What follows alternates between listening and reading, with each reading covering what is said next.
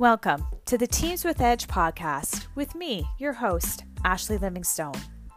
I'm an entrepreneur, leader, passionate community advocate, and at the end of the day, I'm a human being who loves to learn, be creative, and who admittedly makes mistakes along the way. Over the past 18 years, I've worked with a lot of leaders and teams. And while many have thrived, some have faltered or even become well, toxic. And I've realized this is not unique to me. In fact, we've all been there. So I'm on a mission to help leaders become the leaders they want to be, to create a thriving, sustainable culture which inspires their team and helps them and their businesses succeed. This show will offer insights and interviews with various like minded leaders who are all inspiring their teams having those uncomfortable conversations, investing in development, and building a culture of gratitude and value. They're making an impact every day. My goal is to motivate you to think about the type of leader you most desire becoming and inspire you to connect, engage, and develop your teams. Ultimately, showing up for them so they show up for you. Building intentional, conscious leadership. We can totally do this. All right, let's go. Marianne Meed Ward is Mayor of Burlington, Ontario, a community located in the Greater Toronto Area. She has a passion to build consensus. In this episode, we discuss leading through uncertain times, building greater consensus in what can seem like a black and white world, and how to take care of yourself and your team when you're not sure what the next day will bring. I hope you enjoy this week's episode of Teams with Edge featuring Marianne Meed Ward. You go.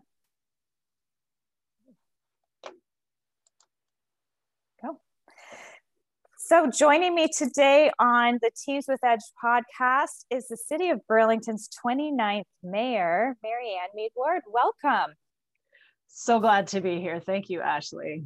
Yes, thanks so much for taking some time out of your schedule. I know things are always busy when you're um, a public servant, so thank you so much. You're welcome. Now, we've worked together, you know, on and off, doing mostly community-based events or city events, and but we've never actually had the pleasure of having kind of this one-on-one conversation, um, and so I'm really excited about it today. I am too. This is something that actually I really enjoy doing is sharing what I've learned because uh, it turns any of those painful moments into something useful for others. So, so thank you. It's kind of yeah. like a little bit of therapy here. Yes. Well, therapy over coffee is always great. So there you go.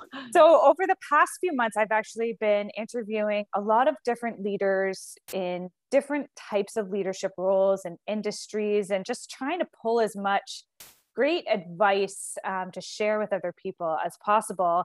And, you know, you are definitely one of the largest leaders um, running the biggest team, uh, if you count, you know, your city and all of those that that build that team with you. And, you know, I can't imagine how it's been over the past 15 months dealing with COVID and taking care of your very large team. Um, so I'll ask the question that has probably no real good answer, but how have the last 15 months been?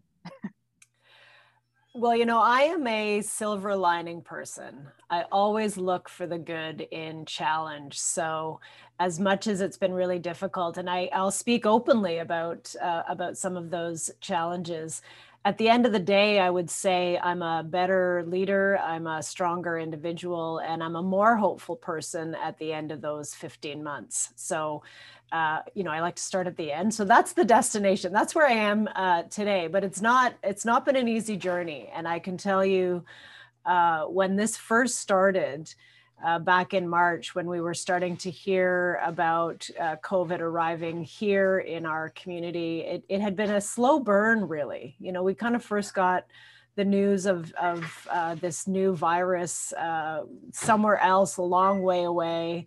And it was uh, it was back in November right? And so November, December, January, things were starting to pick up. February, I can remember being at a conference in February, the last conference that I had before uh, everything got shut down. And even then it didn't seem uh, it didn't seem like it was arrived in our city. It didn't it seemed like it was still out there. Mm-hmm. and so um, you know people were talking uh, at the conference i was at there were international business people. They were saying their organizations were canceling conferences canceling in-person meetings. And i went wow that's that that's really erring on the side of caution know little did we know and then uh, we got the first, I, I will never forget the day that uh, Regional Chair Gary Carr called me and said, We've had our first COVID case in Halton. I used to get a call for every single case oh, uh, wow. in the early days. That's how few there were and uh, we thought okay well we'll just we'll deal with it and uh, and we'll move forward. And then there was the story um, again another sort of pivotal uh, moment where you realize not only is this here but it's very serious it's very mm-hmm. deadly and job number one will be protecting our community. And uh, it was a story of the the gentleman in milton the first fatality from COVID, and his his uh, he went to the hospital. Uh, they they treated him, sent him home, and then he came back, and uh, and he wasn't able to fight it, and he died. And his wife was on the uh, she was on media, mm. and she, uh, she obviously devastated and said, you know, um, take it seriously, take it seriously, mm-hmm. and uh, do what you can to keep each other safe. And that that just ripped at my heart. And i thought well i'm in a i'm in a position to do something about that. So we are going to take this seriously. And we were the first that that was one of the one of the key factors that led to my decision to uh, declare a state of emergency very quickly after that. So talked to our staff at the city talked to uh, the ceo at the hospital and uh, everyone was very supportive of that. And so uh, and talk to my council and you know any reason why we shouldn't kind of thing. So even that was a very collaborative decision but we were the first of the halton municipalities to declare a state of emergency. So that's where it started that's how it started. Yeah well and that's um you know the weight of that right? I think we often think as leaders you know there's a to be in charge or to get to create this great impact but it it holds great weight. And you know you said a couple of things in there about consulting your team and consulting and doing it in collaboration. Is that is that how you make most of your decisions? Uh, absolutely especially on matters like this that affect uh, a lot of people. But i've always believed uh, that m- more minds are better than just mine. Mm. so, I, you know, as it, it's what has fueled my passion for public consultation on decisions. It's what has characterized my term as an elected official, starting with when I was a councillor in, in 2010. So, for 10 years, um, my decision making has always been a, a, a collaborative, consultative one because I recognize I don't have all the answers. I have something to contribute, and uh, and that's that's very important. But that's that's the, to be distinguished from I know everything because I don't, and. Yeah. And I'm really grateful for the team that we have at the city, our senior staff, our management staff, our frontline workers who give us intel, right? They tell us from their experience what they're seeing on the ground, but also from their years of service what what advice would they give and um, and it's great to have that mix of of uh, people who are on the front lines, new new voices to the community, and and so after the state of emergency was declared, we uh, part of, we have a whole uh, emergency plan that's led through our fire department, Amber Rushton, who is uh, a, rock star, mm. amazing individual.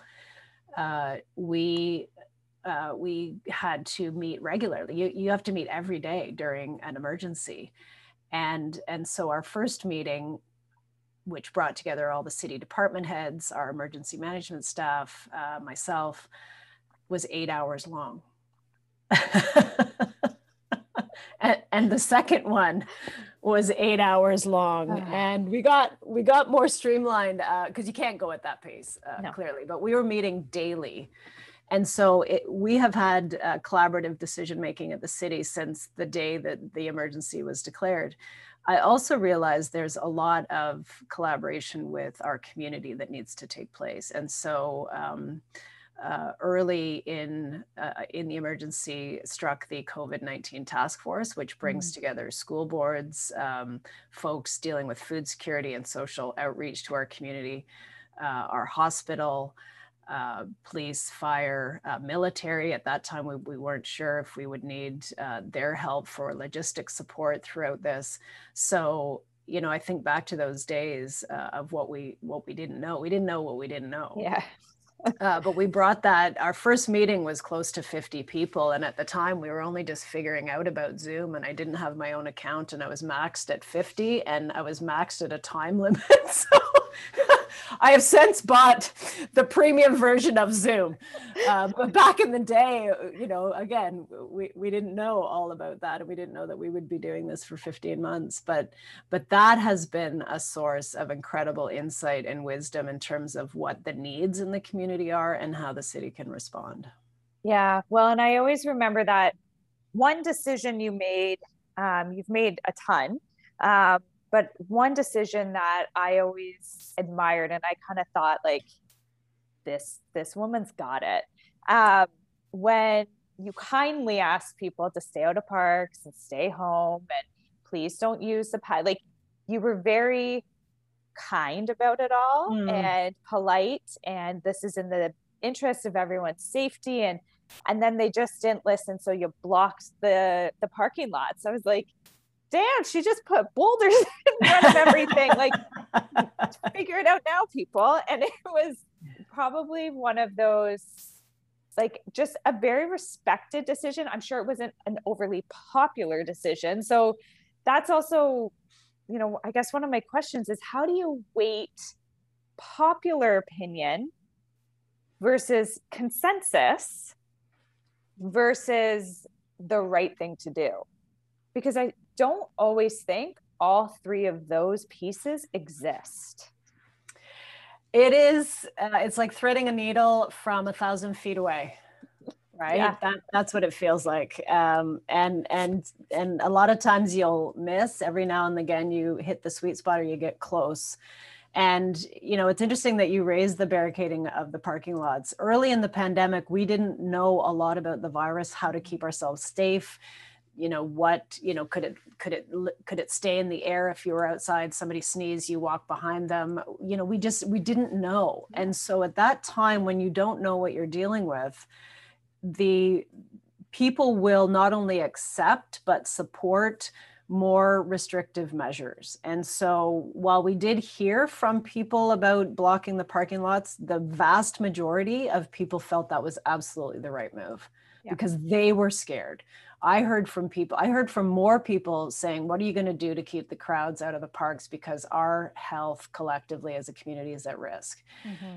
We made a different decision with the third wave, which is actually, if you look at the infection rates, uh, more severe and serious than early days in the pandemic because we know more about the virus, how it spreads, how to keep ourselves safe. Masks are now uh, available, which there was a debate early in the pandemic, as you recall. Yep and so we, uh, I called a special council meeting after the shutdown order was issued on a Friday afternoon. We had a special council meeting on the Saturday to ask that very question to the council. Mm. That was a council decision to be made. And I wasn't going to make it on my own. I wanted their insights, their wisdom. We had our staff on the call. It was a two hour uh, council meeting. And the end of the day, we decided not to proceed with barricading parking lots. And part of the thinking, and that was unanimous. Yeah, uh, we had a good discussion, uh, but at the end of the day, we felt no, we know more about this, and people are able to be outside. In fact, we encourage them mm-hmm. to get outside. And so we're not going to literally put up barriers to the very thing that we know from medical experts is safe uh, being outside so long as you stay six feet apart from anyone you don't live with wear your mask if that's a challenge um, but also, we had a much keener awareness of the mental health impacts of a prolonged lockdown. and that getting outside, being physically active, uh, being out in nature is actually critically important to help counteract the prolonged mental health uh, impacts of being in lockdown for 15 months. So we made a very different decision, and both decisions at the time they were made were the right one based on what we knew. And both of those were uh, done in collaboration with others. Well, it's that saying, right? When you know better, you do better. Exactly. And at the time, well, you know, I still remember people would be lysoling their groceries. Like we didn't know, right? We just didn't know. Exactly. But we looked to leadership to set the standard and and to be strong for us because we didn't know. And i think that is something that you and your your team did specifically for this city. Um, but i can imagine that it's not always popular. So how you know again you make it in collaboration but you're still the one delivering the message. Yes. so that's just the way that that's like a job description for leadership but you know how how does that wear on you that that feeling of you're never going to make everyone happy? And i you know i even look at i you know i love what you're doing with the the rainbow sidewalks and raising the pride flag. That's really important to my family and i. My you know my wife it's great for my son to see um, and that means a lot to us I know that there's another side to that. Mm-hmm. So how how do you constantly weigh that that feeling of kind of you're damned if you do, you're damned if you don't, for lack of better. Pretty much. I, it's Monday morning. I don't really have much finesse today. That's totally fine. That, but that is exactly that is exactly what it feels like. And I can tell you, one of the hardest things throughout the pandemic has been trying to find more uh, consensus on decision making because typically my experience before the pandemic had been i generally knew and had a pulse on the majority of the community. And um, you know i'd get the odd negative comment here or there but i would i would be able to uh, deal with it because those people just simply didn't agree with me and we were going to have to simply agree to disagree but and and you can live with that um, mm-hmm. but but overwhelming uh, support for the decisions i was making as a councillor and as a new mayor so i was a year and a bit on the job before this happened okay. and and so generally things were happy in my inbox uh, far more support you know 80 90% 95% support from the community on decisions and so when you get uh, negative feedback, but you know with that kind of additional feedback that you're on the right track, it's easy for you to to put it in its proper context and deal with it. And and we don't ignore that negative feedback at all. Sometimes there's something in it that we can learn from or say, oh, that's a good point. We hadn't thought about it. And, mm-hmm. and then we incorporate it into our decision. We don't change our decision, but it becomes stronger and better because it's been informed. The pandemic changed all that. And it became 50 50 and to try for someone like myself who is really trying to where's the consensus? Where's the community at? What's the right thing to do? Experts are are either don't know or or divided. Uh, it has probably been the most difficult situation to navigate and then add on top of that the prolonged mental health impacts of being in a lockdown people frustrating losing homes losing businesses having their children break down because they can't go to school or see their friends people uh, that that came out in how people treat each other. Very negative very uh, just very very overwhelmingly negative feedback. And so when you're getting pummeled with that every day you your staff on social in your email on your phone uh, it is it is very difficult to not only know get a good read on where is the consensus here from anybody how eh, eh, you know it, it can be paralyzing. It, it wasn't but it, it, can be. But it was really taking a toll on all of my staff so we we we would take social media breaks hmm. and say we're not looking at it today like do some other good stuff if that's why you didn't hear from me by the way. Uh, you know it's not cause, not because of uh, any one individual out there but we would have to just give it a rest. Give it a rest. Nobody can sustain that sustain that kind of onslaught of negative uh, feedback day in day out every minute every hour every day. And and we became a little bit like uh, people's people's uh, sort of sounding board or punching bag, if yeah. you will. And so then you started to see the messages from the city in my office. You mentioned earlier about being kind. Be kind to each other, be kind to mm-hmm. us, be kind to the public servants. We're there to help you. Yeah. We're there, we're there to serve you. And certainly with, um, we've known, I've noticed a massive shift since the vaccines have started to ramp up summer and spring are here. We've got nice weather. People are out. People see that there's light at the end of the tunnel. That that level of negativity has gone really back to what we what we were used to. So that that's really a good a good sign. Um, and then we can talk about, nevertheless, how do you make decisions in the middle of knowing that you're damned if you do, damned if you don't. I have a lot to say about that too.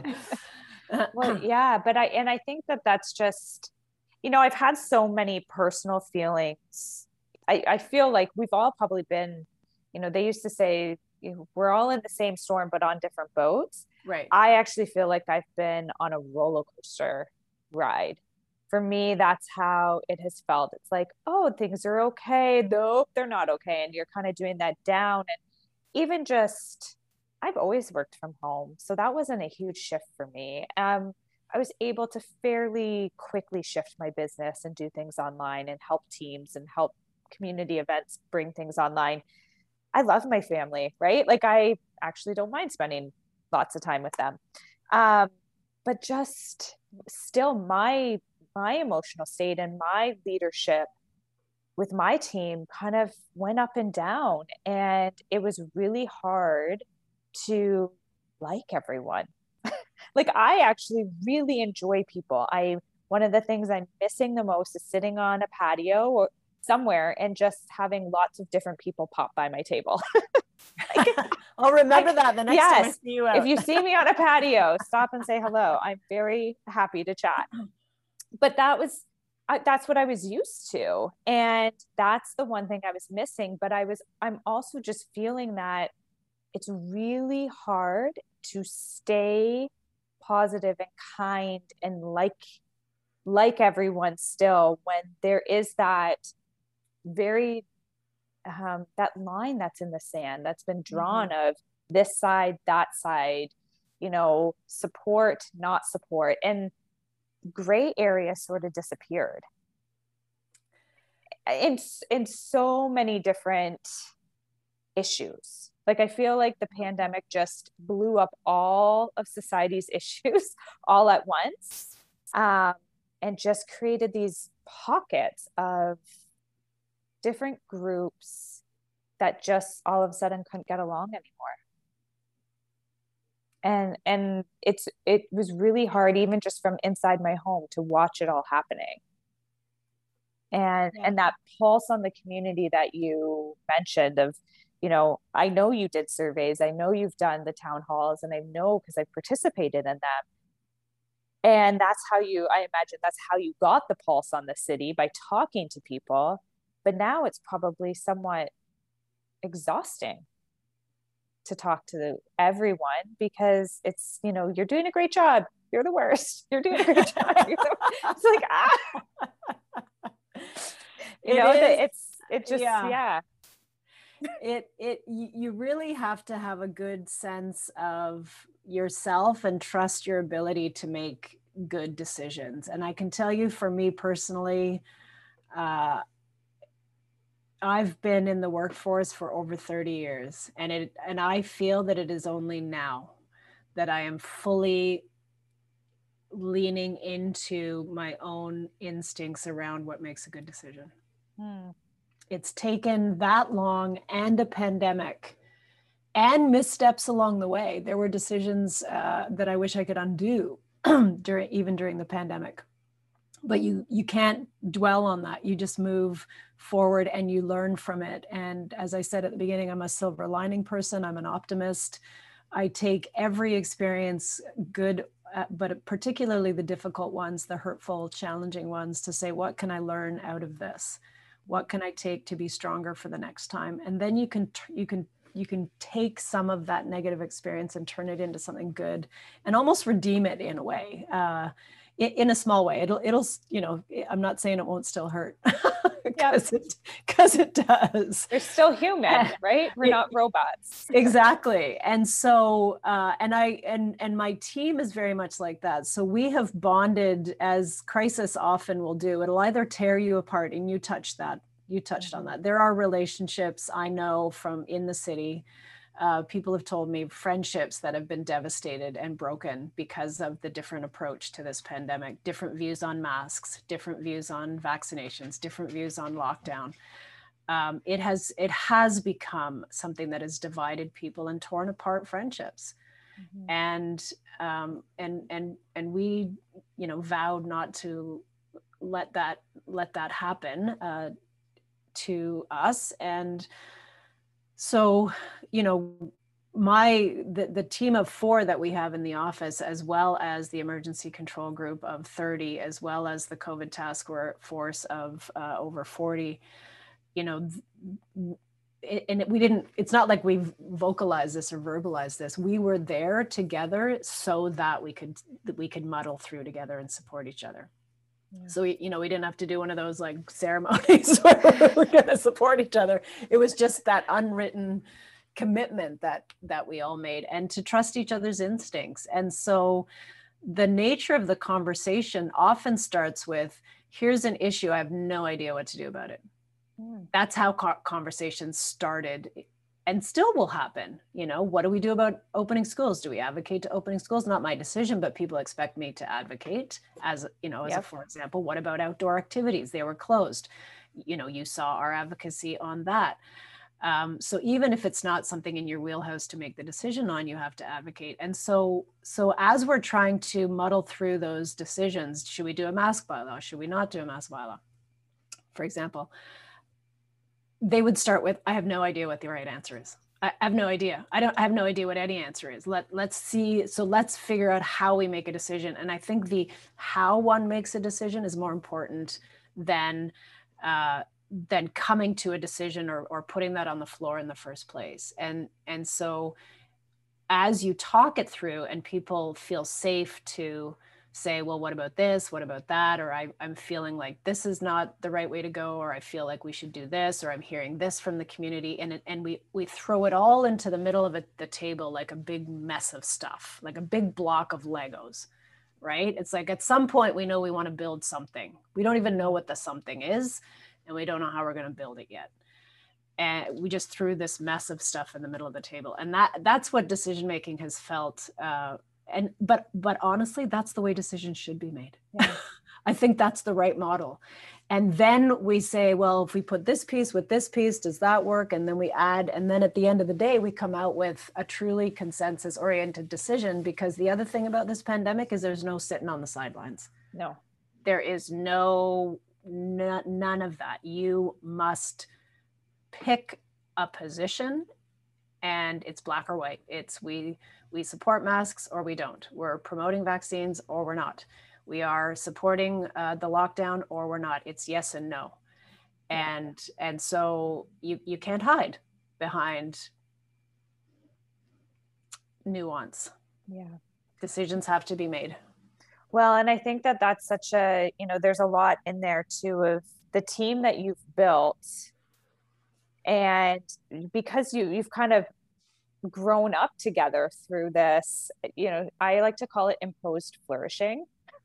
Yeah right? that's a great word for it yes. So you've had to do this together but you know there must be i you know i don't know obviously the intricacies of your team but you know to be able to make decisions like that i'm assuming that there's safety in decision making like in that freedom of being able to say i don't know Yep. Um, without that shame or judgment that comes along with that Absolutely. often.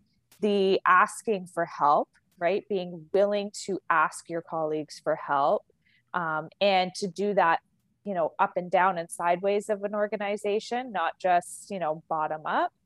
Um, but you know and just and truly working together and having each other's back i think that that's one of the things i've also seen in your council and your team is nobody is shaming other people in the public or no one is taking a stand that's far outside of somebody else's stand um, so that's that that consensus piece that you talk about and it's a really interesting it's interesting to see it happen especially in you know government politics and you know all it of is. those pieces it's a really it's a really good observation and and yes it has been and that's been intentional. You know i i credit my entire council for um uh, for allowing uh, allowing me to to play my role during the emergency. I have a defined role in our emergency plan and that is to be the spokesperson on the emergency. And that that they had to give up something for that right? Uh, to to uh, and there and there were times throughout where there were there were differences of perspective around the decisions that were made and uh, and they wear a little bit of that too right? Even though they didn't make the decision, they have to mm-hmm. decide: Am I going to distance myself, as you said, and and shame those who made it, uh, or um, uh, and, and and it's not saying that people have to agree with something they fundamentally disagree with but there's right. a way to communicate. And so there were times when council members might say you know i i didn't make that decision but i know the reasons why or that that you know safety first or you know i'll convey your feedback back and see what we can do. That's exactly how to manage uh, different perspectives and and not go to the shaming and blaming. And and for my own part it's been very intentional that it serves no good in the community for uh, members to see us fighting among levels of government. Mm-hmm. So, where we had advocacy on, we think, for example, outdoor amenities should be open, it was done very respectfully. It was done with evidence. It was done as a request uh, for consideration, uh, but not as you know, you guys are all idiots who don't know what you're doing, and you, you don't have to, to, write that part down. yeah, yeah. So, yeah, it, it's not helpful, right? No. And as somebody who's been, you know, pummeled uh, myself throughout mm-hmm. this, I appreciate when others, whether if they disagree, do it in a way that is more uh, respectful. That that. Um, and and recognizing that we are all truly trying to do the right thing here every yeah. single one of us and i believe that of every member of uh, uh, of elected office who's who's uh, has a role to play throughout this pandemic that everyone is doing what they truly believe to be best for the community even those i absolutely fundamentally disagree with. I believe that's their motivation.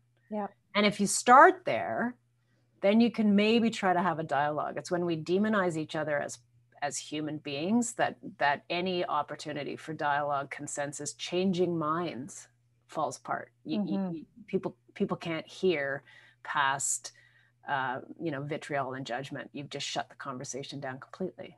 Yeah yeah i think that's such a you know somewhere along the lines i don't know where it happened but people lost the skill you know of the playing nice in the sandbox. You don't all need to like the same things. You know, I even say this to my son you don't have to be friends with everyone. Right. But you do have to treat everyone with a level of respect and and just human to human. Yep. And you know, that's something I don't want him out there being a people pleaser because I don't think that there's much value in that either. However, you know, we are not in the shame, blame, judgment, realm because it actually it doesn't progress anything. And when you want to communicate and advocate or you know impact change when you're doing those sorts of temper tantrums we know it doesn't get you very far. Exactly. so yeah. So i i love the you know kind of what you're saying about just be more open minded when you're talking to each other. Look for that consensus and you know a credit to you and your team for continuing to work so well together. Um, i'll knock on wood right now. Well there's been bumps along the way i can oh, tell you. sure. there's been many tears shed by all of us.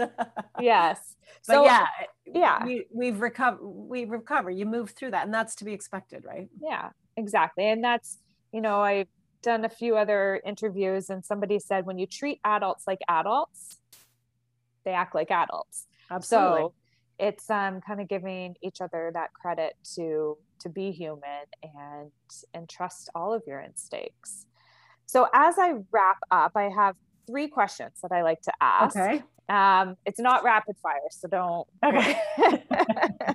but first, so how do you, as a leader, take care of yourself? I'm I'm really bad at it. I'm just going to mm. say that right there. Um, I I enjoy getting outside, walks, uh, hikes. I I you know I put my phone down, but I pick it up too quickly. So I'm I'm really bad at it.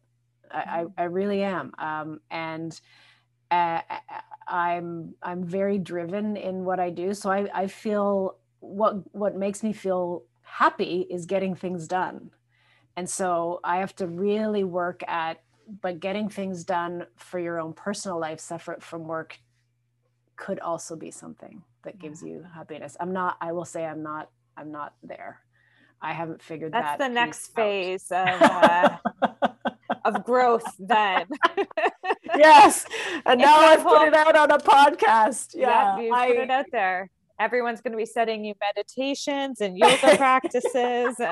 well, the joke around the house is I, over Christmas, I uh, downloaded a yoga app. I have yet to use it. I thought I just need to slow down, have some yoga and meditation. I need to, you know, yep. yeah. I'm, I am, I am who I am, but I, I recognize it's an area for uh, future development. Yes. There you go. So then the next question is how do you take care of your team? And oh, I'm you- much better, much better at yeah. yes, I'm much better at looking at supporting others, and that's a classic for women, right? We take care of everybody else uh, first, and um, so we, uh, you know, I encourage them to take days. Uh, mental health days, um, vacation days. Um, you know, they they put in time on uh, evenings and weekends. So I say, you know, take take days off where, where you need it to. I give them permission to, as I said earlier, stop responding to people who are being abusive. We support each other through those kinds of things. Um, I, I send them, you know, gift baskets and treats and things like that. We have, uh, we had started doing team building uh, cocktail hour after hours. that we we haven't done a lot of those just because of the pace, but we're we're actually planning uh, planning something in our near future where it was all about uh, you know get to know you. What's you know what's the the band you love that you won't Mhm. admit to people and and what's the other one that you really do love you know things like that um, Yeah. so just trying to not talk about covid uh, try as as best we could not to talk about about work um, in the summer we had uh, when we were still able to gather we had the ability to safely uh, socially distance and visit a friend's cottage so we did that and that was enormously helpful uh, for all of us. So, so we've tried to find, as many organizations have, uh, find a way to have those those team building moments, those personal connection moments uh, outside. Uh, you know, even though we have to stay separated and it it might be on Zoom.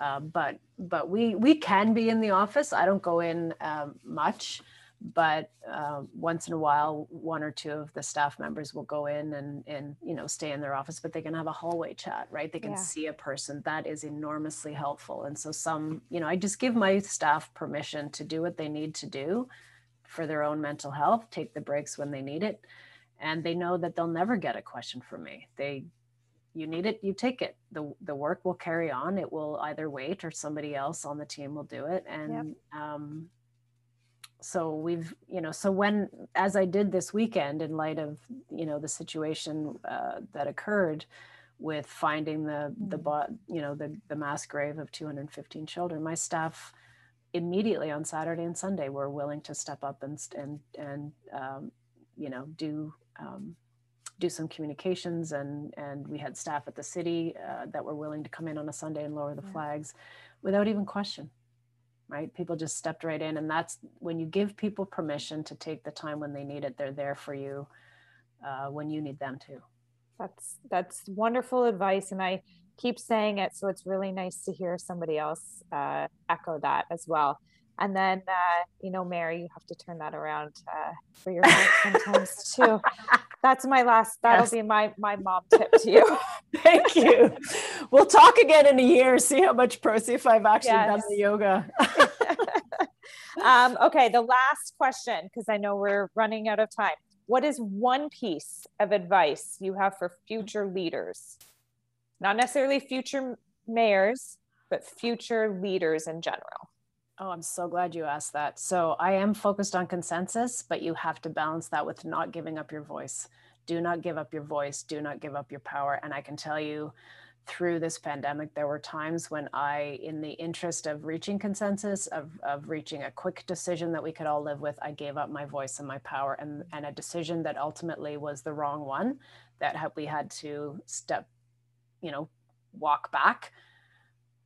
Don't do that so that is probably the best uh, silver lining for me um, to balance that desire for consensus with but you have a point too.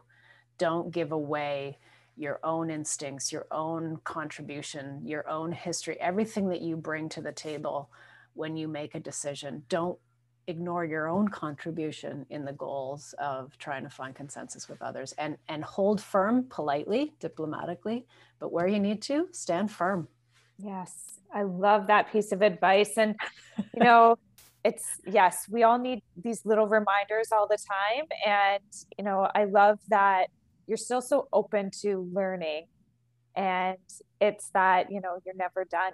You're never done learning. You're never done we'll see what the next year brings. Maybe Absolutely. you'll be participating in yoga at Spencer Smith Park, you know, with everyone. It'll be wonderful. Yep. that will be nice. Yes. Looking forward to it. Yes. Well, thank you so much. Um, so folks can follow you and learn more about you. You do a blog. Is it monthly, weekly? Uh, we post almost daily on my website, so mariannemeedward.ca. We do a monthly newsletter, which is mm-hmm. kind of a collects the stories of the month that, that are on the website and packages them. Uh, but I'm also on all social, so Twitter, LinkedIn, Facebook, Instagram, and we post multiple times a day. Yeah, very informative. So uh, thank you, Mayor Meed for spending this past 45 minutes with me. Really appreciate it. Thank you so much, Ashlee. I really appreciate the opportunity. All right. What might be holding you back from becoming the leader you know you can be? Whether it's conflicting priorities, time, or maybe you just need a little guidance, there's hope. You can do it. If you're interested in creating a team that thrives, reach out. Let's chat about what we can do together. I'd also love to hear from you about this podcast, about your challenges and successes as a leader we can learn together how to inspire each other and build the culture we want in our work and ultimately our lives. So, connect with me through Instagram. You can find me at Ashlee, A S H L E E dot Livingstone, L I V I N G S T O N E, or reach out by email at ashlee at ourforte.ca. And remember, there's always two E's at the end of my name.